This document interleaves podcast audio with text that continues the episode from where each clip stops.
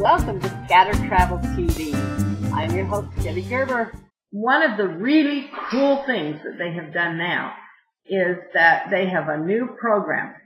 It's called STEP for short, S-T-E-P, and it is Smart Travelers Enrollment Program. This is something that I would encourage every traveler to do. Anytime you travel, you go on, on the government website. Uh, again, that was travel.state.gov and go to the STEP program, the Smart Travelers Enrollment Program, and sign up. In there, they're going to ask for your personal information as well as they're going to ask for your travel itinerary. This is awesome because they will send you updates on the area that you're traveling to. If there's any travel warnings, if there's anything that you would need to know as a traveler in that country, current time, it, it is sent to you right then. It can be sent to you either on email or you will, or there is an iPhone app if you have an iPhone and you will just get updated information. Again, when we were in Turkey, um, my brother-in-law had signed up for that for the group, and he would check his email because none of us had an iPhone. And he would check his email, and one day he checked that there was a disturbance in a part of the city that we were thinking about going over to, and so we were just able to avoid that that day, and we just went to another area of the city that day. And so I could see how important that was. When we were in Spain, we're just walking along the streets and all of a sudden we come upon this huge demonstration.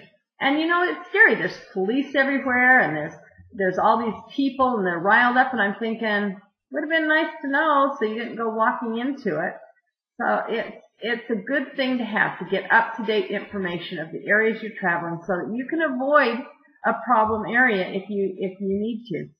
Uh, also, you know, I mean, if there's something major disaster that happens, you would know in time to either change your plans or at least be knowledgeable of what was going on in that area.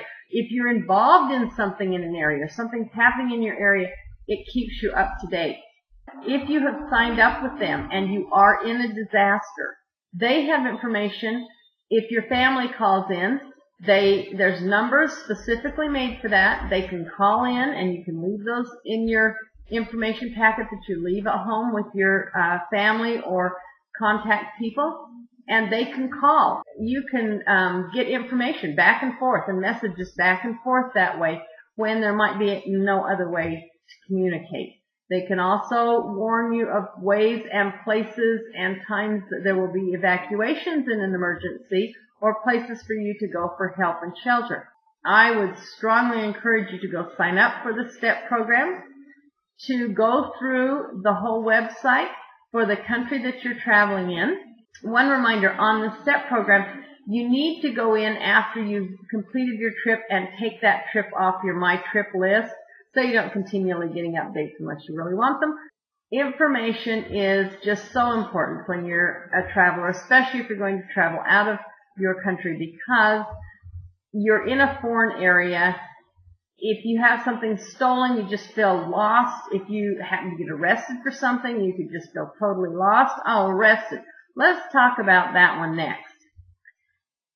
If, and again, this website is the one to be on you can go in there and you can find out things like what can you not bring back into the U.S.? What can you not take to that country? There are limits on things you can take into a country and there are specific things that you are not allowed to take in or out of.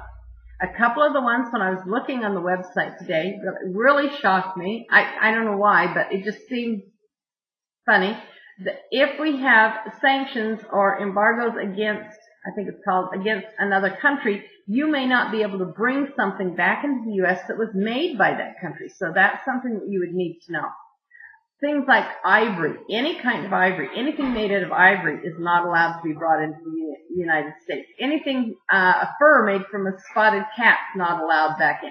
There are specific things that you would, um, like crocodile leather or things made from turtles. Just, there's a list of things that would that you might not even think of. Here's one.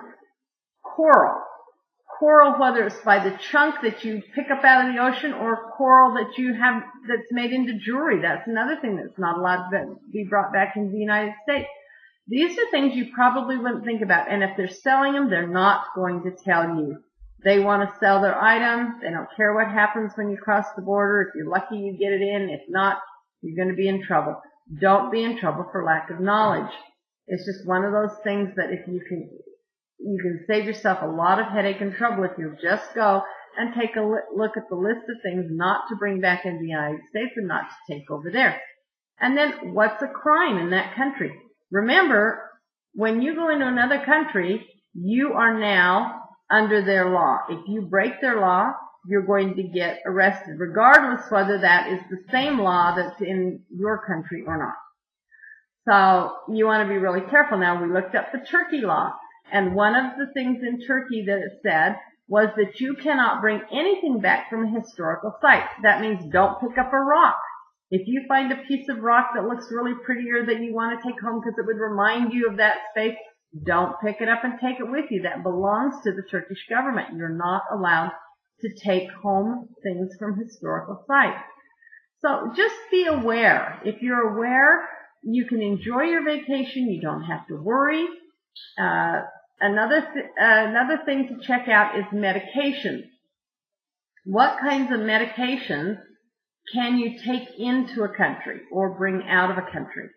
Uh, I, there are some countries that even prescription medication that you might take with you would be considered a narcotic and would be illegal to take into the country. So that again, see, those would be a serious offense, and they don't care that you didn't know. You are now under their law. It's not enough not to know that you came from another country. You need to know that. So you can go on there and it'll tell you what kinds of medications you can take in and out of the country. There are medications that you cannot bring into the United States that you buy in a foreign country. So make yourself aware so that you know, even if you go there and somebody's telling you how great this is and to buy this, if it's not allowed back in the country, don't buy it. You know, don't bring it back. I would strongly, just a little side note, encourage you if you have medication uh, the general rule is that if you take a medication into another country that you need, or back in the United States, it needs to be in its original container with the prescription on it. So that, you know, you can prove that that was legally yours, that it's in your name, that was prescribed for you. Uh, so make sure that you package things, keep things in their original container.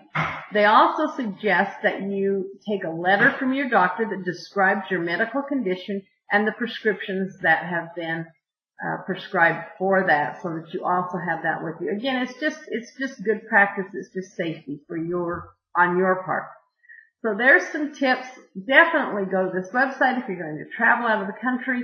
The government made it for that specific uh, purpose to inform and to protect uh, the citizens.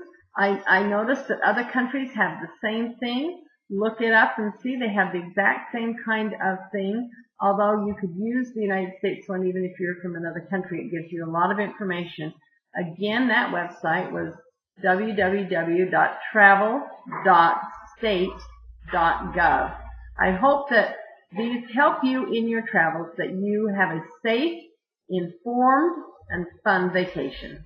I want to take a minute and talk about disasters and being in a place where you have to be prepared. With the disasters and the political situations and all the problems that are throughout the world, if you're going to travel, it's your responsibility to be prepared. You can expect that someone in a disaster is going to be there and take care of you they say to expect anywhere from 24 hours to 72 hours before you can actually get help in a major disaster.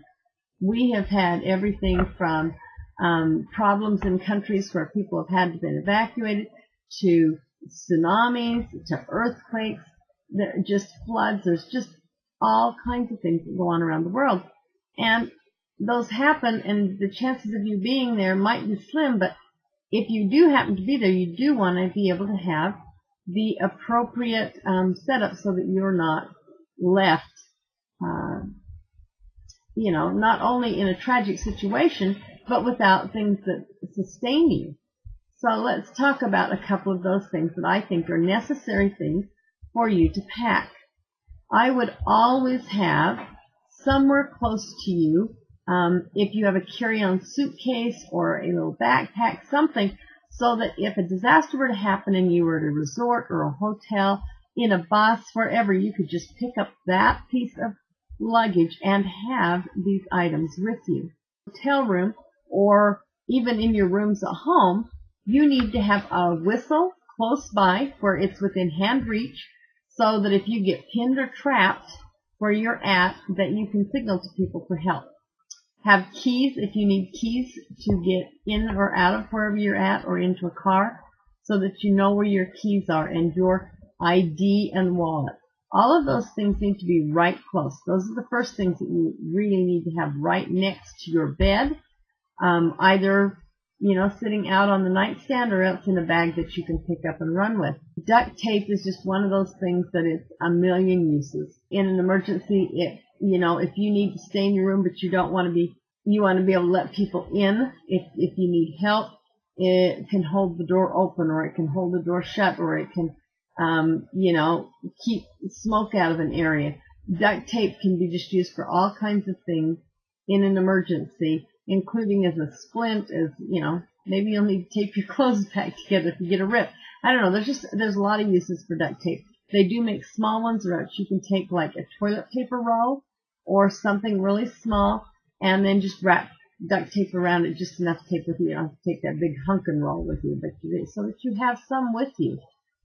Uh, safety pins always come in handy. There's always clothes being ripped, things that you need to you know, attach. Even if you're not in a disaster, you know, you end up stubbing your toe, you end up cutting your finger. I don't know. There's a lot of things that you end up with that just a basic first aid kit will come in really handy. Sanitation, that's another problem in a disaster. Or even if you're in a resort or hotel or cruise ship and there's flu going around or there's, you know, some kind of contaminant around, you can keep your hands clean from that like a sanitation lotion that you put on your hands is another one of the items that is really good. A communication device, if you can, if you can get a plan that will allow you to take it wherever you're traveling.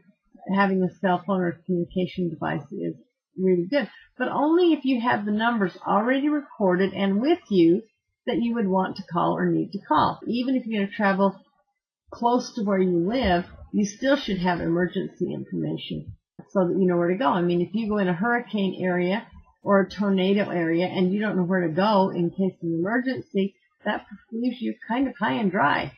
So vacation is about having fun, but it's also about being prepared.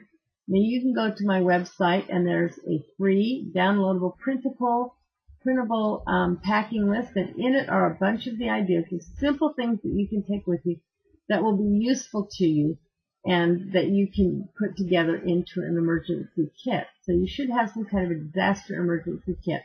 Mine has a change of clothes in it, a whistle, a flashlight, duct tape, toilet paper. I don't know why, I just don't want to be stuck without toilet paper. Uh, it's got safety pins in it. It's got earplugs in it because let's say there's a disaster and you're stuck in some big community center and there's tons of people and you're dead tired and it's noisy you can stick the earplugs in and you know get some get some rest. But be prepared. Know where you're at. Know where you're going. Know where the escape routes are when you're in hotels. Know where the disaster relief area is and where you can go to help for help. A radio is another good idea, especially if it's one of the hand crank ones, so that you can get information quickly uh, when you are in the middle of something. You lack of information is really scary.